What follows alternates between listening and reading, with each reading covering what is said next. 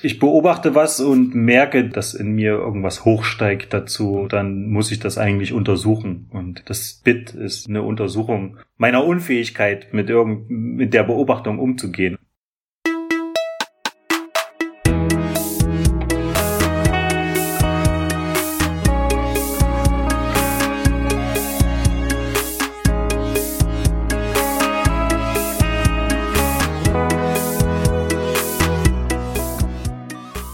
Herzlich willkommen bei Setup a Punchline, dem Podcast über Stand-up Comedy. Mein Name ist Bernhard Hiergeist. Ich lasse in jeder Folge Comedians erzählen, wie sie an ihren Witzen arbeiten und an ihrem Material feilen. Warum geht ein Witz so und der andere anders? Und durch welche Stadien sind sie eigentlich schon gegangen, bis eine Nummer dann so ist, wie sie ist? Dazu wählen die Comedians dann immer ein Bit aus, also ein kurzes thematisches Segment an Witzen. Davon hören wir eine Live-Aufnahme und dann haben die Comedians wieder das Wort und können sich alles von der Seele reden. Kommen sie ja sowieso so selten dazu.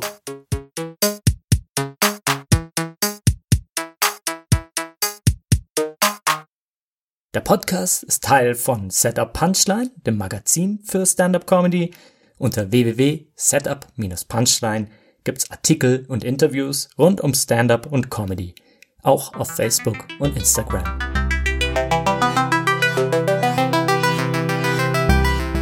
Heute bei Setup Punchline zu Gast, also in Quarantänezeiten natürlich übers Telefon, Henning Wechsler. Henning ist ein Comedian aus Leipzig, der natürlich in Berlin lebt. Da tritt er häufig auf und hat unter anderem die Show Aufstand Comedy im Zosch in Berlin-Mitte gehostet. In seinem Bit spricht Henning darüber, wie er zum Scheidungskind wurde. Es war nämlich eine schwierige Erfahrung für ihn, allerdings aus anderen Gründen, als man vielleicht meint. Er war nämlich schon Mitte dreißig, als das passiert ist. Wir hören jetzt eine Aufnahme vom Januar zwanzig zwanzig. Da ist Henning bei der Reihe Shabby Comedy aufgetreten im Mad Monkey Room in Berlin. Viel Spaß damit. Ich bin äh, dadurch, dass ich äh, Mediengestalter bin, äh, arbeite ich halt am Computer. Also ich habe, was ich sagen will, womit ich angeben will gerade, ich habe seit mehreren Jahren einen eigenen Laptop. Und das ist deswegen besonders, weil damit bin ich in meiner Familie, was man nennt, ein Computerexperte. Ihr kennt das vielleicht, ihr wart gerade alle zu Hause für Weihnachten, musstet erstmal für die Eltern alle Fenster schließen und Windows neu ordnen. Das ist bei mir genauso. Jetzt ist es so, in meiner Familie gibt es gute Neuigkeiten, was von meiner Familie übrig ist, weil meine Eltern, die haben sich getrennt. Die, ja, nee, es sind wirklich gute Neuigkeiten. Die haben so nach dreißigjährigem Krieg beschlossen, hm, ist vielleicht auch nicht der richtige Partner für mich. Die haben mir so zugeguckt, ich bin durch ein paar Beziehungen durch, meine äh, Schwester, die hat auch ein paar Ex-Freunde, da haben sich die Eltern gesagt, okay, was die Kinder können, das können wir schon lange. Und jetzt sind sie super glücklich, ich habe meine Eltern noch nie so happy gesehen, also wirklich, ich freue mich richtig für sie, speziell meine Mutter, meine Mutter ist sechsundsechzig Jahre alt, habe die noch nie so happy gesehen, die ist so super glücklich, neulich kam sie freudestrahlend auf mich zu, voller Stolz und sagt so, Henning, ich bin jetzt auf Tinder. So, Mutter, ich freue mich für dich und denk so, mein Gott, scheiße, meine Mutter ist auf Tinder. Und dann sagst du so, und du weißt doch, ich kenne mich nicht so gut aus mit technischen Sachen. Glaubst du, du kannst mir so ein bisschen helfen damit? Nicht so, ja Mutter, es gibt nichts, was ich lieber tun würde, als das Profilbild von einem siebenundsechzigjährigen Glatzkopf namens Jochen zu checken.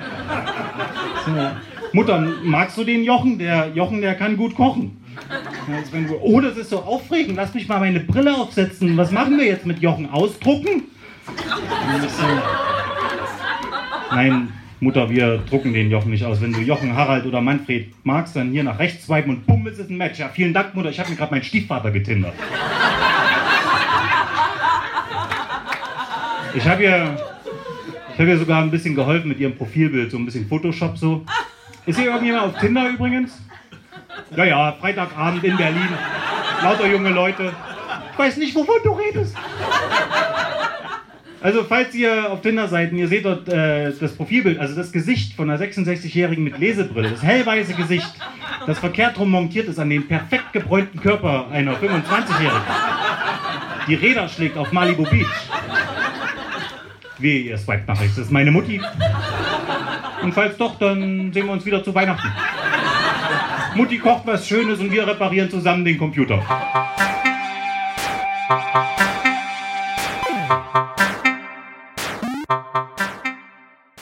Hallo, ich bin Henning Wechsler, ich bin Stand-Up-Comedian, ursprünglich aus Leipzig, äh, leider in Berlin, und ich mache das seit ungefähr fünf Jahren, sowohl auf Englisch als auch auf Deutsch.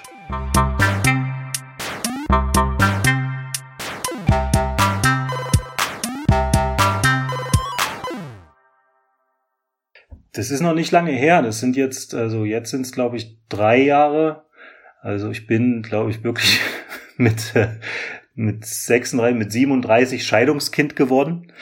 Äh, die haben sich wirklich tatsächlich relativ spät entschieden, äh, nicht mehr zusammen zu sein, und das war also für mich gefühlt noch relativ frisch in all seiner Absurdität, äh, wie das halt ist für jemand, der schon erwachsen ist, dass dann die Eltern auseinandergehen. Es gibt dann auch unterschiedliche Versionen. Es wird immer noch straffer und kompakter. Ich glaube, letztes Jahr im Frühjahr habe ich das erste Mal angefangen zu spielen. Na, hat es überhaupt nicht geklappt. Was meine Theorie ist, es war von mir aus selber wesentlich verhaltener, weil ich nicht wusste, wie ich das Thema anpacken kann. Also ich hatte die lustige Geschichte tatsächlich, es ist eine wahre Geschichte, ich hatte die tatsächlich äh, auf dem Tisch.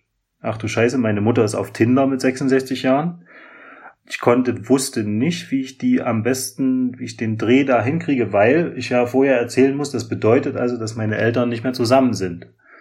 Und da musste ich genau überlegen, wie ich das rüberbringe, ohne die Stimmung zu zerstören.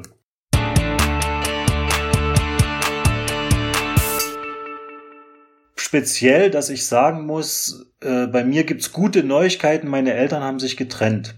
Und das hat, wenn ich das am Anfang probiert habe, so dermaßen die Stimmung runtergezogen, dass ich dann teilweise manchmal auffüllen musste mit, ja, nee, oh, oh, ja, kommt, beruhigt euch mal, ich bin hier kein äh, sechsjähriges Scheidungskind auf der Bühne, äh, so ist alles okay.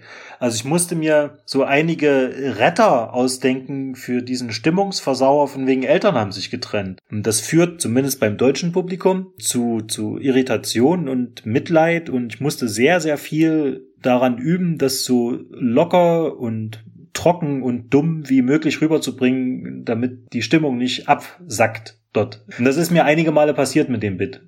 Es ist nach wie vor für mich an dem ganzen Ding die schwierigste Stelle. Und das ist wie so ein Hügel, über den ich drüber muss am Anfang. Und wenn ich das dann habe und dann sage hier, Mutter ist auf Tinder, und dann dieser schöne, große, überraschende Lacher kommt, dann merke ich immer, okay, jetzt hast du es geschafft. Dann ist das Ding schon fast durch. Da liegt für mich der eigentliche Joke drinne, wo ich versucht habe, für meine Mutter da zu sein und voller Verständnis zu sein, und gleichzeitig aber dann meine Mutter mit ihren sechsundsechzig nochmal so einen regelrechten Teenager-Drall bekommen hat. Also ich quasi wie gefangen war zwischen, ich verstehe alles, was du machst, und du willst jetzt nochmal dein Leben genießen, und äh, gleichzeitig dachte, es kann, es kann nicht wahr sein, es ist einfach nicht wahr. So, es sind auch Sachen, die man eigentlich nicht wissen möchte von seinen Eltern. Zwischen diesen beiden Polen spielt sich das ab, und ich mache durch das Bit hindurch eigentlich nur diesen Seiltanz, dass ich mich immer wieder raushole und sage, nee, aber es ist auch cool und so weiter und so fort. Und man merkt ja darunter die Unsicherheit.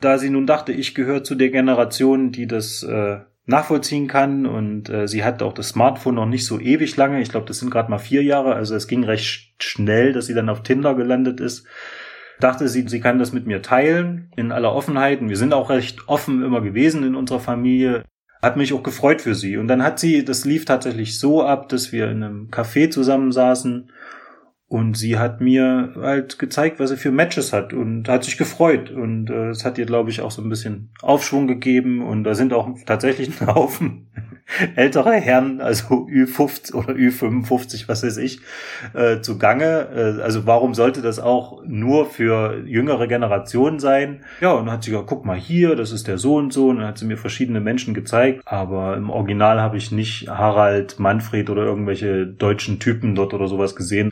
Es war auch ein bisschen rührend, Mutti zu sehen, wie sie so ein bisschen Teenager-mäßig leichte Schmetterlinge im Bauch kriegt auf Tinder. Jochen und Kochen reimt sich halt, ne? Eine einfache Nummer. Ich mag manchmal so richtig schöne cheesy Wortwitze, weil ich einfach weiß, gut, es ist auch eine Technik, wenn Sachen sich reimen. Wenn es gerade eh gut passt, dann löst das noch einen extra Lacher aus. Ich habe diesen Witz, um mehr Abstand zu dem Thema zu kriegen, ich habe den sogar tatsächlich zuerst auf Englisch gemacht. Ich habe den auf Englisch gestartet und da fiel der mir wesentlich leichter. Und da ich die auf Englisch auch vor Expatriate-Publikum mache in Berlin, sage ich dort auch trotzdem dann auf Deutsch, Mom, das ist Jochen, Jochen kann gut kochen. Und das kriegt dann trotzdem einen Lacher, sogar wenn ich es auf Englisch mache, weil immer so und so viel Prozent halt auch Deutsch verstehen.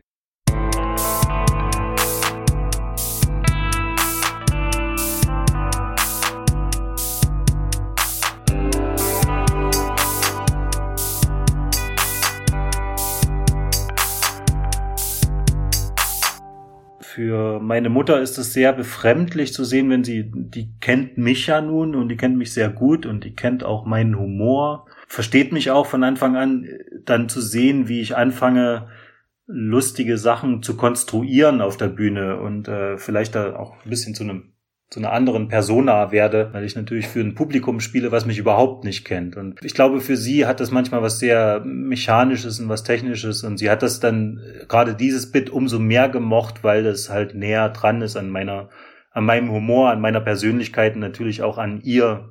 Wenn meine Mutter gerade die ersten Auftritte, wo ich vielleicht auch jetzt noch nicht so geübt war, mich selber wiederzufinden oder in, vollkommen in meiner Haut stecke, was eh sowieso ein ewiger Prozess ist als Stand-up-Comedian, so wie ich das sehe, hat sie, glaube ich, befremdlich reagiert darauf, dass ich dort jetzt so, ja, wie konstruierte Sachen, Texte vortrage und erzähle, die vielleicht gar nichts mit der, mit meiner trockenen, manchmal auch sehr sarkastischen, zynischen Art, die situationsbedingt ist, äh, zu tun hat. Und ich glaube, das ist, äh, ist ein Unterschied. Also nur weil man jetzt sagt, jemand hat Humor oder Situationshumor oder sowas, heißt das ja noch lange nicht, dass man das auf der Bühne dann in dem Moment genauso rüberbringen kann.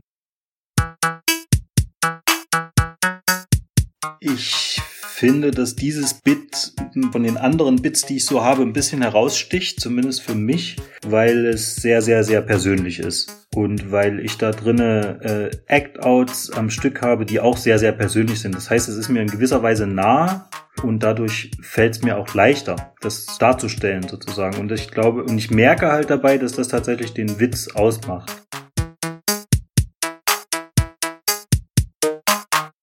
Die Vorgehensweise ist bei mir eigentlich immer so, dass ich nach Konflikten in Situationen suche, die ich in meinem Leben habe, beziehungsweise Konflikte, die ich dann bei mir sehe im Umgang mit Situationen. Das können manchmal winzige Sachen sein und dann baue ich den Rest drumrum, aber ich habe selten jetzt was, was ich mir komplett aus der Luft greife, weil ich brauche irgendeinen Anker, irgendeinen emotionalen Hebel zuerst. Mich muss irgendwas anpiepen oder in irgendeiner Weise berühren, in irgendeiner Situation emotional und dann fange ich an, das quasi fast wie rückwärts aufzubauen und zu, zu sehen, ah, hier, das äh, irgendwas stinkt mich hier an, irgendwas berührt mich, irgendwas muss ich hier ausdrücken. Hier steckt irgendein Rätsel fast drinne und das fange ich dann an, platt zu walzen und dann fange ich vielleicht an, mir Geschichten dazu auszudenken, drumherum. Ich beobachte was und merke den, den Konflikt in mir oder merke, dass in mir irgendwas hochsteigt dazu oder irgendwas ausgelöst wird und dann muss ich das eigentlich untersuchen und das Bit ist eine, eine Untersuchung meiner Unfähigkeit, mit, irgend, mit der Beobachtung umzugehen.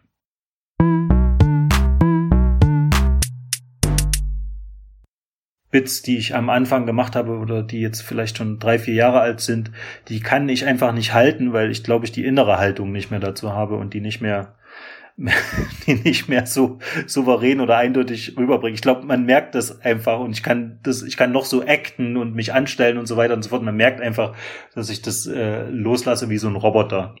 Manchmal sind mir auch Sachen peinlich. Ich hatte das neulich, äh, habe ich auf einer englischsprachigen Show. Äh, das war die letzte Show vor vorm Shutdown, wo das Publikum eher so, ich sag mal, Touris und und Leute sind, die halt nur kurz in Berlin sind und äh, Spaß haben wollen. Und da habe ich dann selber noch gesagt, ich habe das Gefühl, ihr wollt über Vorurteile, über Stereotype reden, über deutsche Stereotype und so weiter und so fort. Und dann gebe ich sie euch auch.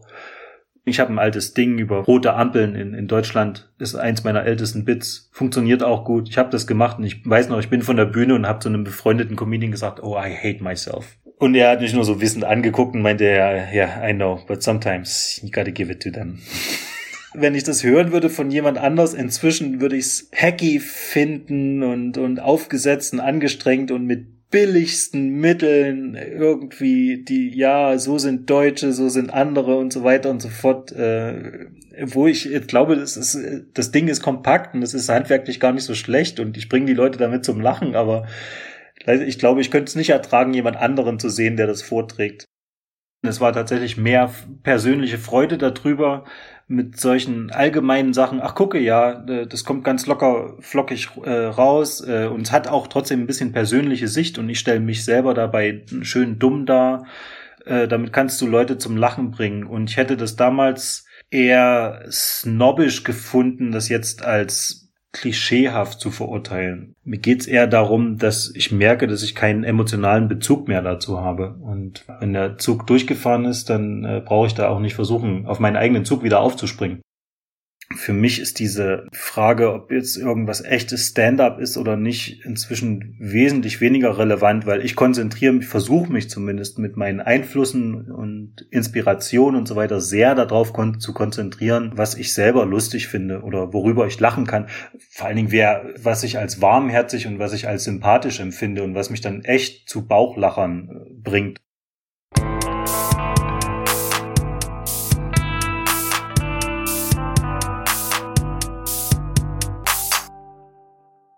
Was ist der Payoff? Bin sehr, sehr überzeugt, dass je nachdem, in welchem Stadium der Comedian oder der Stand-up-Comedian als solcher gerade ist, ob der jetzt relativ jung ist oder vielleicht so wie ich schon ganz weise etwas mehr Scheiße in seinem Leben gefressen hat, beantwortet sich das jeder auf eine andere Art und Weise. Also man muss erstmal ganz ehrlich sein, es ist eine Form von Narzissmus. Also man spiegelt sich und man kriegt Wohlwollen und Lachen von Leuten, und es schickt die Hormone hoch und das tut gut. Um das jetzt mal ganz, ganz lieblos äh, äh, trocken zu sagen. Meistens passiert das ja nicht, wenn man testet, oder oftmals bombt man ja oder bombig äh, und dann fühlt sich sehr, sehr schmerzhaft an, was aber auch ein sehr, sehr echtes Gefühl ist. Also ist es sehr authentisch. Ich glaube, es ist aber eine Theorie und man kann mich in ein, zwei Wochen nochmal fragen oder nächstes Jahr oder so und dann habe ich mir wieder irgendwas anderes dazu ausgedacht. Ich glaube, es hat was damit zu tun, dass man live merkt, dass man von sich selber was in die Welt reingeben kann und das andere Leute bewegt. Das ist, glaube ich, ein größerer Payoff als Fame oder Kohle oder irgendwas. Also es ist keine ökonomische Rechnung, sondern es ist ein bisschen eine spirituelle. Ich sehe Stand-up wirklich als Prozess, gehst stufenweise durch und da gibt's kein richtiges Ziel. Also man kann sich Einzelziele setzen, aber für dich selber von deiner Entwicklung her kannst du nicht sagen, ich will berühmt werden und dadurch werde ich guter Stand-up-Comedian. Das, ich glaube, das klappt so nicht. Der Punkt, den ich noch mehr lernen möchte, für diese Bühnenpersönlichkeit eine Art von Selbstbewusstsein zu haben, die viel näher noch dran ist an meinem natürlichen Humor, den ich sonst so habe. Was heißt sonst so? Das hört sich schon mal so an, als gäbe es getrennte Welten, aber manchmal empfinde ich das leider so. Ich habe gute Freunde, mit die ich noch aus Studienzeiten kenne und auch noch noch früher, mit denen ich wahnsinnig schnell mich kaputt lachen kann, wo ich äh, innerhalb von fünf Sekunden mich auf dem Boden kringele vor Lachen. Und das ist eigentlich exakt das, wo ich, wo ich halt Spaß dran habe. Es gibt auch einige Comedians oder, oder Leute, die das gut können, die mich wirklich aus dem jetzt amerikanischen Bereich oder sowas, die mich auf eine ganz natürliche Art und Weise, ohne dass ich über Technik nachdenke, zum Lachen bringen. Ich habe tatsächlich einen Go-To-Joke. Das ist der dreißig zwanzig zehn äh, Witz und der ist so schön doof. Ein guter Freund von mir hat mir den zuerst erzählt, weil der sich Witze merken kann und ich kann mir eigentlich keine Witze merken. Ich bin dazu nicht fähig. Willst du, dass ich den erzähle oder? ich, ich hoffe, ich krieg den überhaupt gar jetzt gerade auf die Reihe irgendwie so. Frau kommt vom Arzt zurück nach Hause. Der Mann fragt, und? Was hat er gesagt? Ja, dreißig Euro. Nee, ich meine, was hat, was hat der Arzt gesagt, was du gehabt hast? Nur zwanzig Euro. Ich meine, was dir fehlt, zehn Euro.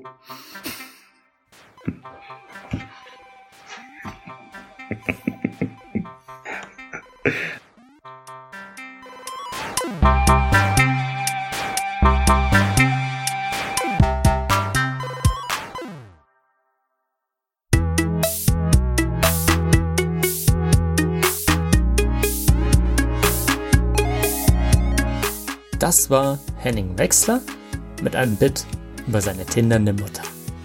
Von Henning haben wir eine Aufnahme vom Januar zwanzig zwanzig gehört, bei der Reihe Shabby Comedy im Mad Monkey Room in Berlin. Die Aufnahme hat Henning selbst gemacht, drum gibt's die leider online nicht zum Nachhören. Von Henning gibt's aber sonst genug Material. Schaut mal auf seine Homepage oder folgt ihm auf Facebook Henning Wechsler Comedy, auf Instagram Comedian Henning Wechsler oder H. Wechsler auf Twitter. Alle Links stehen aber wieder auch in der Beschreibung der Folge. Vielen Dank an Henning, dass er dabei war, und vielen Dank an euch, dass ihr zugehört habt. Wenn es euch gefallen hat, empfehlt w w w punkt setup punchline punkt de weiter. Gibt's auch auf Facebook Setup a Punchline oder auf Instagram Setup-Punchline. Macht's gut und bis zum nächsten Mal. Mein Name ist Bernhard Hiergeist und das war Setup Punchline, ein Podcast über Stand-up Comedy.